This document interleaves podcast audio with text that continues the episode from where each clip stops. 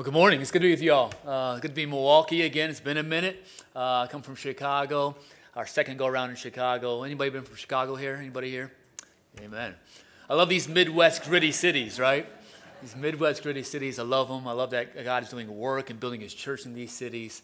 I love that we had to come up and spend time with Dan and Danica. I was doing math the other day. I actually feel like I think I've known these guys going on 19 years. Our oldest is 18, so it's a long time that we've known you all. I've spent a lot of time coming up from Chicago to Milwaukee over the years to spend time with Dan and Danica's families, and it's such a joy to be back. So thanks for having me. Today we're going to talk something that's really dear to my heart. You know, when you get to guest preach, you get to ask the pastor, hey, is it okay if I just preach on this sermon topic and this text? And you kind of get to do a one-off, right? And so I get to do a one-off today, which is fun for me. So we're going to talk about the idea of cities. Because we're in a city called Milwaukee. I'm from a city called Chicago. My heart is for the cities of the world. So we're talking about cities today. And we're going to talk about something that feels big, right? How to change a city. We're going to talk about how to change a city. And I admit that on the forefront, that is a monumental task, right? How to change a city. It feels like such a huge task, and it is. It's one that can seem quite impossible given the complexities and the brokenness of our cities, right? And yet I know this. I know that we all in this room today, that every single one of us, long for a better city. We long for a better city. Whether you're a Christian in this room, or whether you're a non-Christian, whether you're religious or you're irreligious, we all long for a better city, don't we? We long for a city where crime diminishes, amen? We long for a city where the cost of living diminishes. We long for a city where unity, togetherness, love for one another increases. We long for a city where the overall quality of life for everyone in the city increases. We long for a city where justice and goodness and holiness and love and flourishing and joy increase. And listen, when we speak of our longings, whether we know it or not, we are actually longing for this idea of the city of God. The city of God. The place that's filled with the presence of God. And therefore a place where death and pain and racism and classism and taxes and bad infrastructure and loneliness and injustice and sin are no more. In the scriptures, if you remember the book of Hebrews, talks about this idea of those who came before us, that they longed for a better city, a city that was to come, whose builder and maker was God himself. He was the architect of the city. In fact, Jesus at one point teaches his disciples to pray in such a way that, Father, your kingdom come, your will be done on earth as it currently is in heaven. Which means this. It means that the way to change the city, in the here and now begins with reflecting the city that is to come. Reflecting that city that is to come, that we long for, that Jesus calls us to pray would come here. Now the question is, how do we do that? How do we do that? Well, today we're going to look at a story in the book of Acts. We will see that the reality of the kingdom coming to earth through everyday people. People just like you and me. We're going to see it come to earth in a really tangible way. All right, so I'm going to read the text again, just get it before us again. And I'm going to pray. So if you got a Bible, we're in Acts 8. All right, Acts chapter 8. We'll look at verses 1 through 8. Let me read it for us again. And Saul approved of his, that is Stephen's, execution. And there arose on that day a great persecution against the church in Jerusalem. And they were all scattered, that is the church of Jerusalem, were all scattered throughout the regions of Judea and Samaria except the apostles. Devout men buried Stephen and made great lamentation over him. But Saul was ravaging the church. He was entering house after house, and he was dragging off men and women, and he was committing them to prison. Now those who were scattered went about preaching the word. Philip went down to the city of Samaria and proclaimed to them the Christ, that is the Messiah. And the crowds with one accord paid attention to what was being said by Philip when they heard him and they saw the signs that he did. For unclean spirits crying out with a loud voice came out of many who had them, and many who were paralyzed or who were lame were healed. So there was much joy in that city. Would you pray with me? Well, Father, we ask today that you would build your church, that you would encourage us through the word, that you would help me declare boldly and clearly the word as I ought to, that you would center us on the person and work of Jesus, that you would send us out on your mission to declare and demonstrate the good news of the gospel. God, do your work today, Holy Spirit. Build your church, convict us, teach us, send us, help us. We cannot do this without you. We love you. We need you. In Jesus' name, amen. Amen. Again, well, today, again, we're going to look at this story. We're going to look at a story where some hard things had to happen to move some people to where they needed to be. Some hard things had to happen to move people where they needed to be. All right, so let's jump in. We enter today's text. All right, we enter today's text kind of in the middle of Acts. So we enter into the heels of a guy named Stephen preaching a really solid sermon. He got up and he preached a solid sermon in Acts chapter 7. And then he gets murdered because it went against the grain of what the surrounding culture believed. And listen, it wasn't the Roman culture that killed Stephen, as we might assume, right? It wasn't the irreligious culture that pushed back on Stephen in this case, but it was the same religious culture that killed Jesus. This group of religious elites, Jewish religious leaders at this time, they kept trying to snuff out the movement of the gospel. But listen, this is good news. Thus far, it has not ended well for them. It kept backfiring on these folks, and it will backfire again today. We will see in the text. Now, in the context of Acts 8, before Stephen was killed, the early church had experienced some great highs. Things were going well. The Holy Spirit had fallen and had filled them, and thousands of people had put their trust and their faith in Jesus. They're joining the Church of Jerusalem. I mean, the Church of Jerusalem at this point had basically become a mega church overnight. And the leaders of this church in Jerusalem were being used greatly by God. They were performing miracles. They were preaching the gospel boldly. They were learning to adjust to new growth, and they were putting deacons into leadership to care for those who had tangible needs in the church. We see that in Acts 6. And Stephen was one of these deacons that they put into place.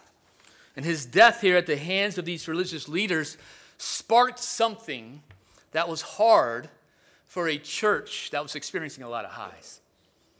It sparked persecution. Again, we see that in Acts 8, 1 through 4 in this first section of the text today. Again, there arose on that day a great persecution against the church in Jerusalem, and they were all scattered.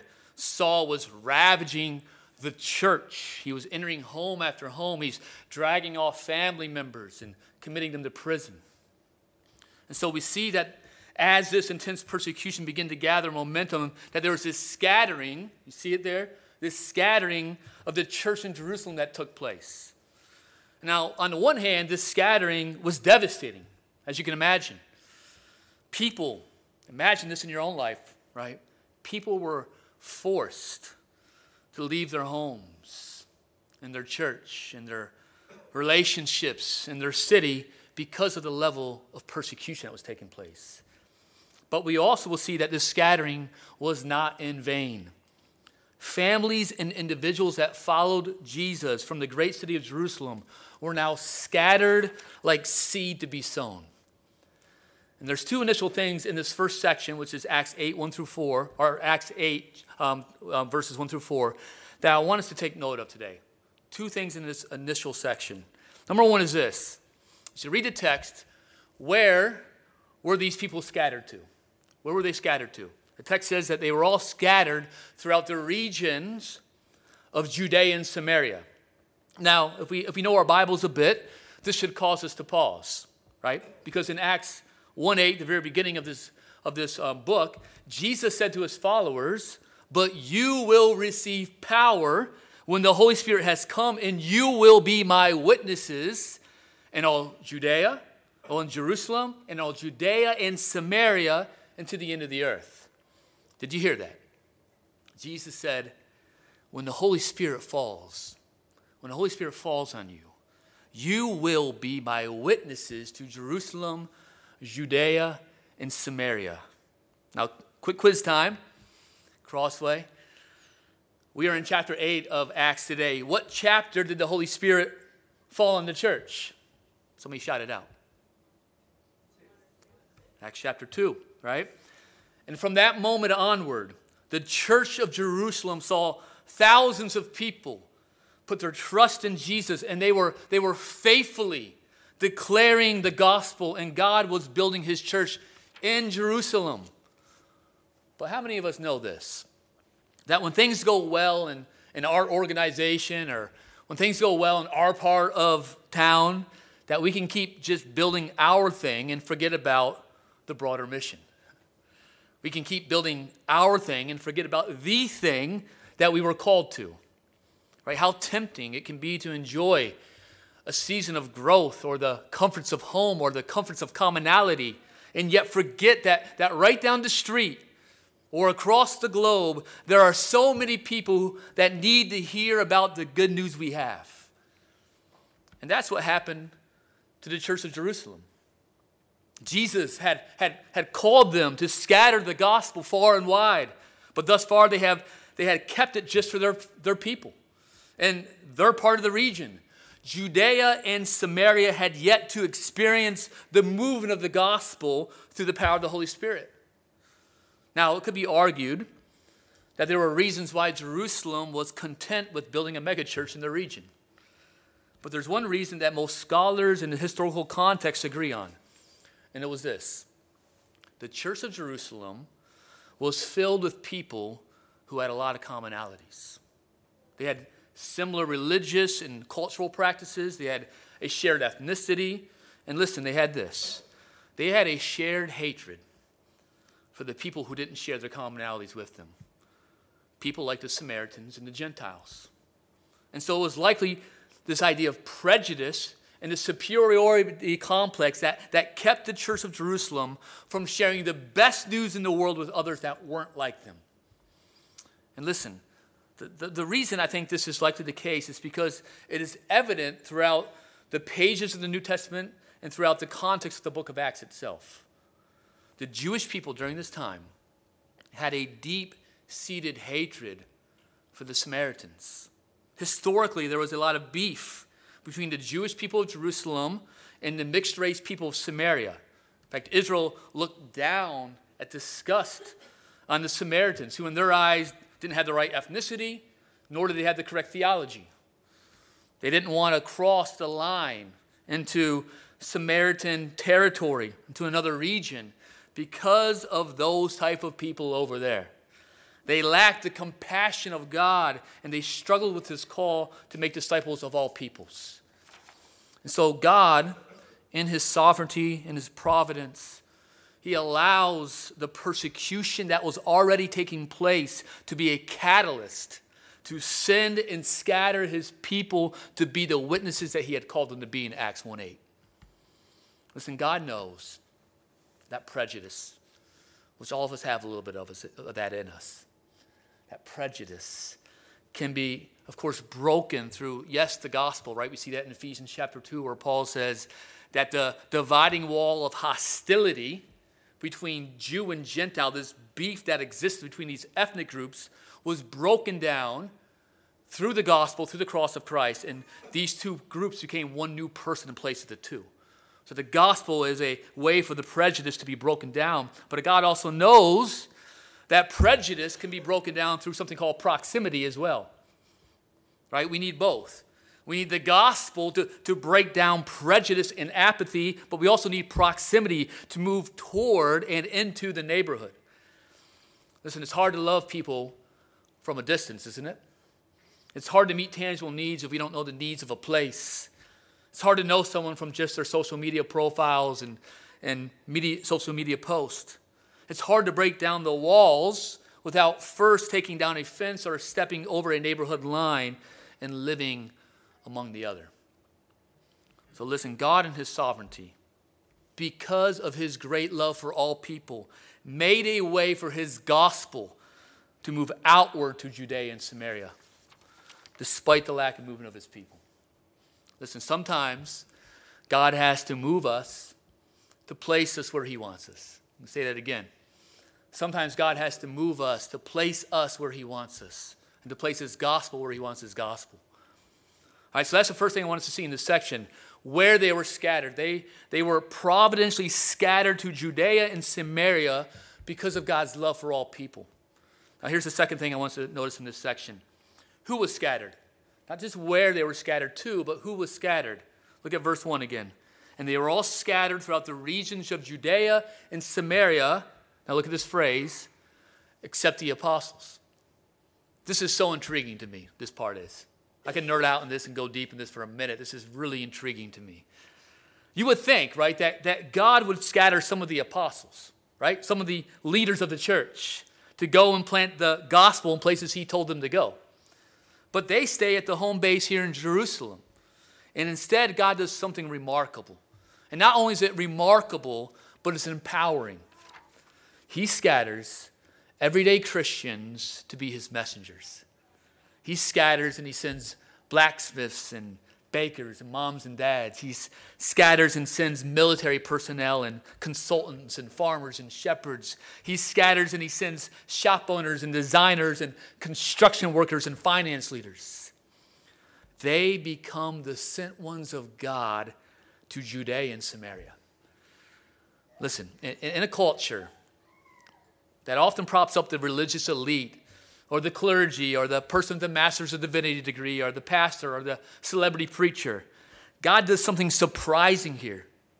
He does what he often does. He flips it all upside down. Now, he doesn't say that the leaders of the church don't matter or that they don't have an important role. It's clear and evident that they do.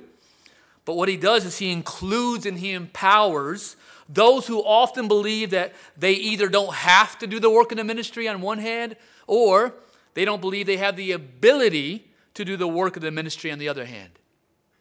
So often, people may find themselves believing that they aren't the called, that they don't have the necessary gifts, that they just need to kind of stay in their lane, that they don't really have what it takes, that their job in the church is just to receive the preached word, and that's part of it. Please receive the preached word. Right? That their job is just to set up chairs. Please serve, do that. But no, here we are reminded in the text that we have more than we dreamed of at our disposal. We all have a calling. Listen, if we're in Christ, Dave, if you were in Christ, you have the very Spirit of God.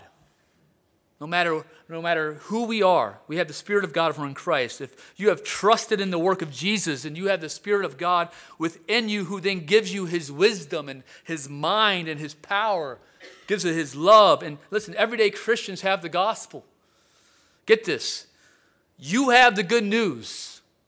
Milwaukee Crossway, listen, you have the good news to be able to reach people that pastors and clergy, quite frankly, cannot reach, that we can't reach. Think about this for a moment with me. Pastor Dan doesn't have access to the building you live in or the neighbors on your block. He doesn't have access to the workplace and the co-workers where you are at. He doesn't have access to the relationships you have. Listen, you bring something particular to the body of Christ.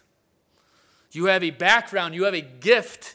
You have a personality, a connection, an insight, and God has ordained that you walk in the good works that he has for you.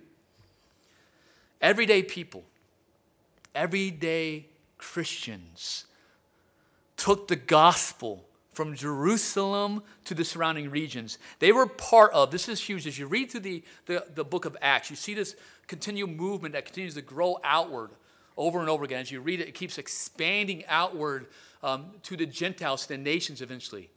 And it was everyday people that initially took the gospel that started in Jerusalem. It was the everyday people who actually took the gospel the next step outward towards the nations, starting with the Samaritans in Judea. They were part of the movement of the gospel to the nations. What a glorious calling.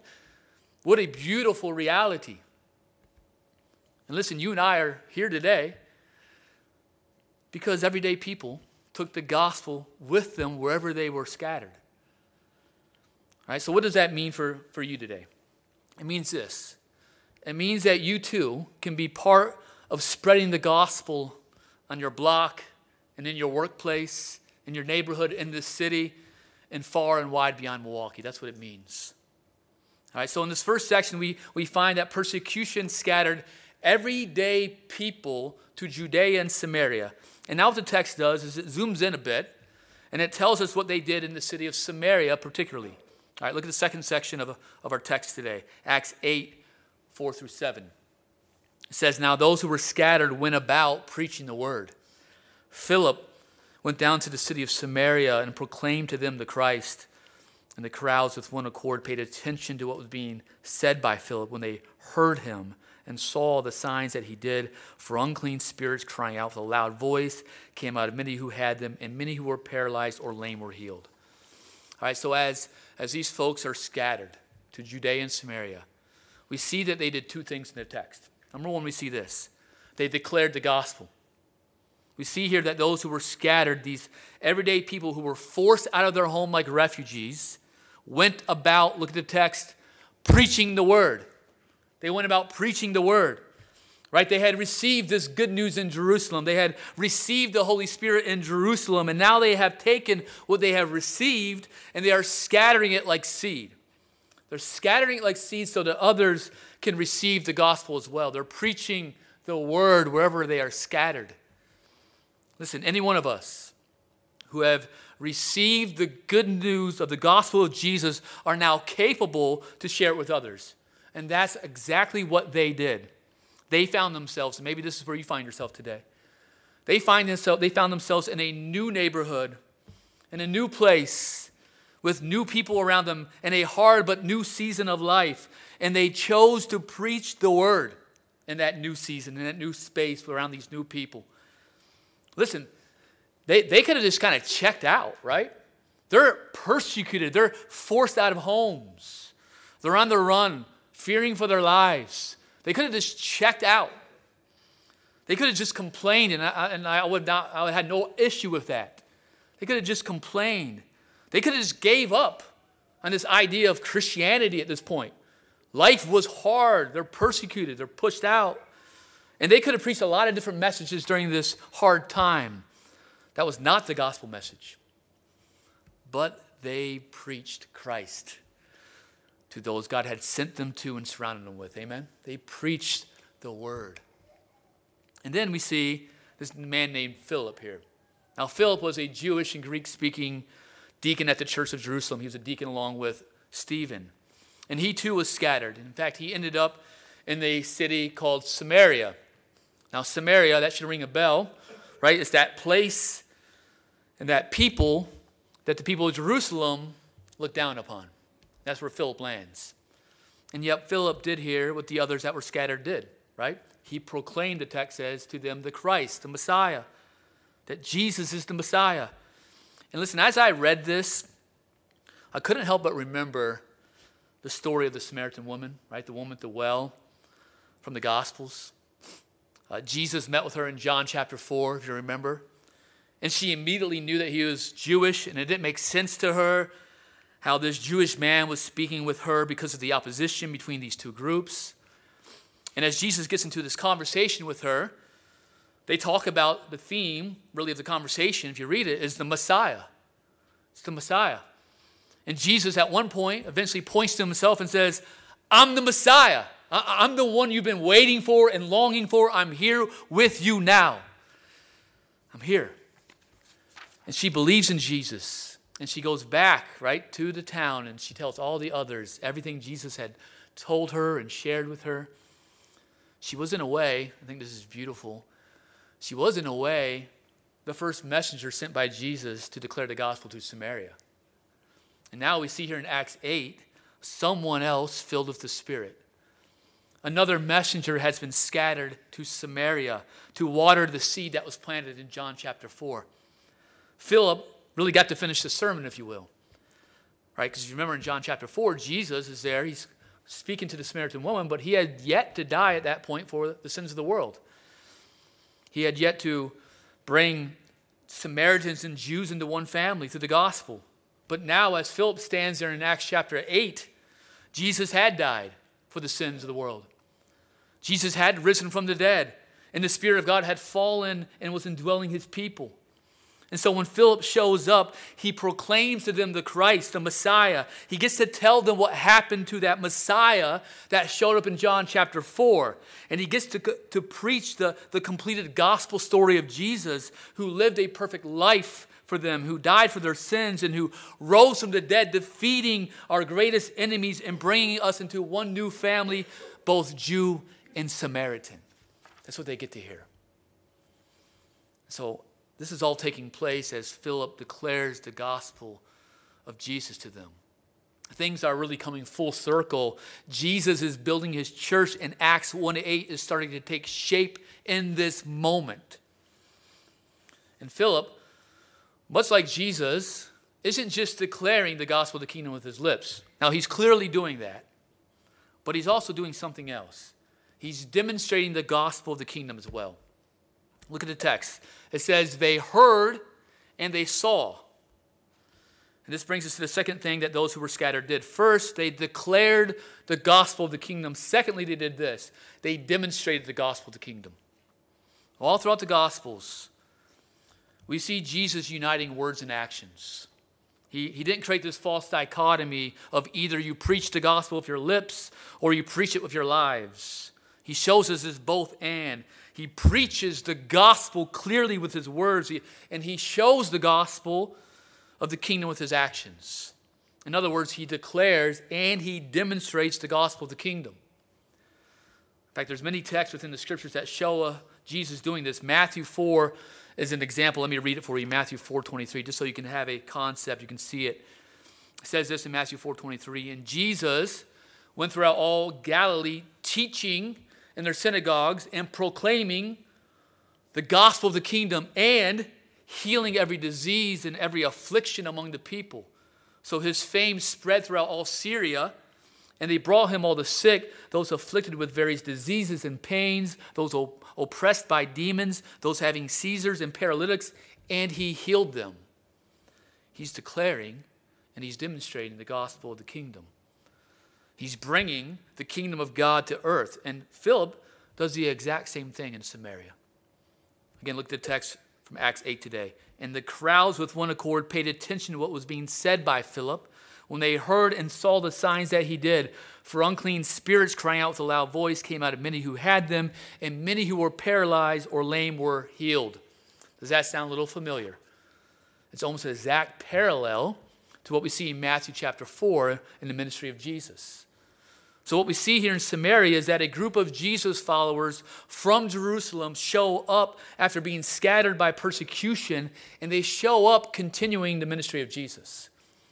They're living out the great commission of Jesus, where he promises that he will send the Spirit and that he will be with them through the Spirit and that he will send them with his authority and that they will be his witnesses to Jerusalem, Judea, and Samaria, and to the ends of the earth.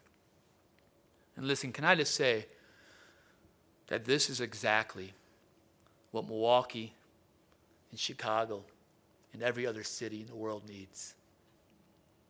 It's exactly what we need. We are the sent ones of God, family. Those of us today who are in Christ, who have received his forgiveness and his identity and his gospel and the Spirit, we've received it so that we can declare and demonstrate the good news of the gospel of the kingdom wherever we find ourselves. Listen, you and I, we bring words with us, right? We bring the words of the King, and we bring the culture of his kingdom wherever we go. We show up and we speak out, and we do so in a way that mirrors Jesus, which is full of grace and truth. Hear me. Hear me today. You are not in Milwaukee by chance, just like they weren't in Samaria by chance. Wherever you are, or wherever God is sending you today, here's what is clear right now.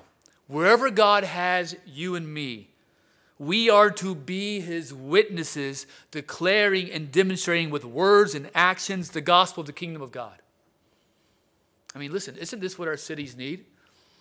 Isn't this what our culture and our country need today? In an age where we are so polarized by the kingdoms of this world, who try their best to tempt us, to give allegiance to them, to divide us, to confuse us, to steal our purpose from us. Don't we need something different, y'all? Doesn't our cities and our nation need something different? Doesn't it need a kingdom that cannot be shaken? One that has a good king who loves us and gave himself for us? This kingdom This alternative kingdom that is not left nor right, that is not of this world, is what Jesus says. This kingdom is what those scattered brought to Samaria, and listen to me, it changed Samaria. It changed it. Look at the end result. Look at Acts 8:8.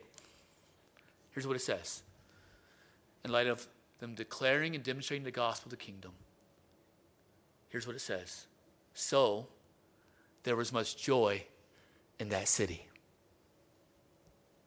Samaria was full of joy because the gospel of the kingdom showed up. Amen? What began as persecution, what began as hardship for those in Jerusalem, led to joy for those in Samaria. Man, isn't that something? Only God can do this. Listen, he took those who opposed and hated the Samaritans, and somehow he used them to bring joy to the people they neglected and hated. Right? Kind of reminds me of the story of Jonah a bit. Listen, if that can happen then, can God not use you and me to bring joy to places like Milwaukee and Chicago? Joy. Right? Something that is an anomaly in our age. An age where depression and anxiety and demonizing and violence and division exist so vividly. We can't really seem to figure out joy, can we? In fact, the former mayor of Chicago said that in the summer of 2022 was going to be the summer of joy in Chicago. Now, if you know summers in Chicago, it wasn't that joyful. And listen, I commended her desire because I want joy to fill Chicago too. But listen, at the end of the day, all the programs and all the political scheming and all the resources of humanity still can't truly bring joy to our cities. Only the presence of God can do that. Only the presence of God. Joy is supernatural. It's the fruit of the Spirit, right? Joy cannot fill a city without the King and the kingdom filling the city. It's only when people experience the multifaceted reality and beauty of Jesus and his kingdom, only then will people know who bow their knees to the King. Only then will joy be able to fill a city. And listen, we who are in Christ are the sent ones with that good news of the kingdom. We have something peculiar to offer our cities that no one else actually has. And it's not because you and I are particularly amazing. It's not it at all. But it's because of the one we have put our hope in. And it's because of the one we give allegiance to. And it's because of the one we represent in the kingdom we are part of. We are commissioned to declare the gospel of Jesus and demonstrate his kingdom culture so that joy fills Milwaukee and Chicago. Listen, what if we were known to be the people? To be the people that brought joy to the spaces God had us in. What if the joy of Jesus spilled out of us to those around us on the streets of our cities, right? What a vision and what a calling. Let me just close with a couple action steps for us in light of the text.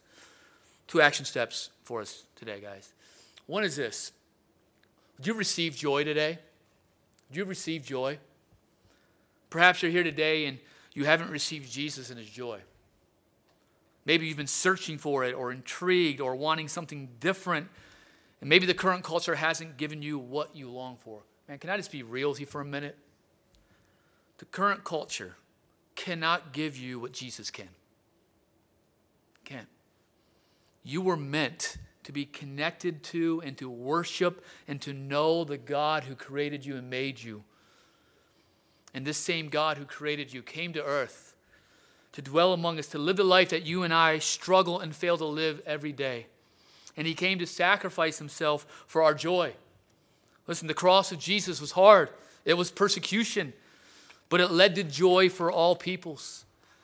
Jesus said that it was for the joy that was set before him that he endured. The shame and the hardship of the cross was for our joy. And the same Jesus defeated death, and he rose from the dead so that you and I and anyone who would believe in him would have forgiveness and hope and reconciliation and a new purpose and a new identity and eternal joy. He took on our burdens and he took on our griefs. He took on our sin. And he gives us in exchange his freedom and his righteousness and his joy. So let me just encourage you today to turn from your way, to turn from your sin, and to receive Jesus and his joy today, and your life will never be the same. So will you receive joy today, number one. And number two, will we spread joy? Will you take the kingdom of joy wherever you work, play, and live today? Maybe even take it to a new place to plant the gospel of the kingdom if God's calling you to do that. If you have received Jesus, and if you are in Christ, listen, you are now an ambassador of the kingdom of God. You have the Spirit of God dwelling in you, and God has placed you here and now to be sent to spread the joy of Jesus. Would you scatter it like seed, just like these folks did in Acts 8? Would you pray? Would you ask God to give you wisdom and power to spread the gospel of joy wherever you work and whatever hobbies you engage in and wherever you live?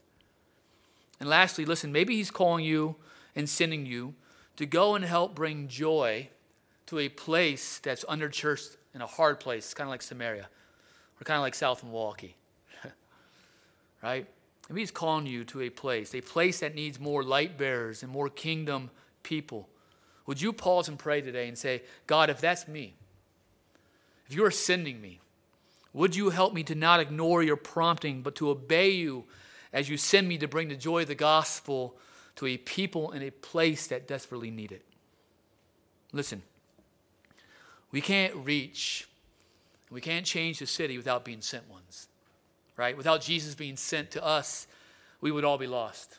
Nineveh wasn't going to be reached unless Jonah obeyed God's call to be a sent one. Samaria here wouldn't have been changed and full of joy if those who were sent and scattered didn't declare and demonstrate the good news of the gospel.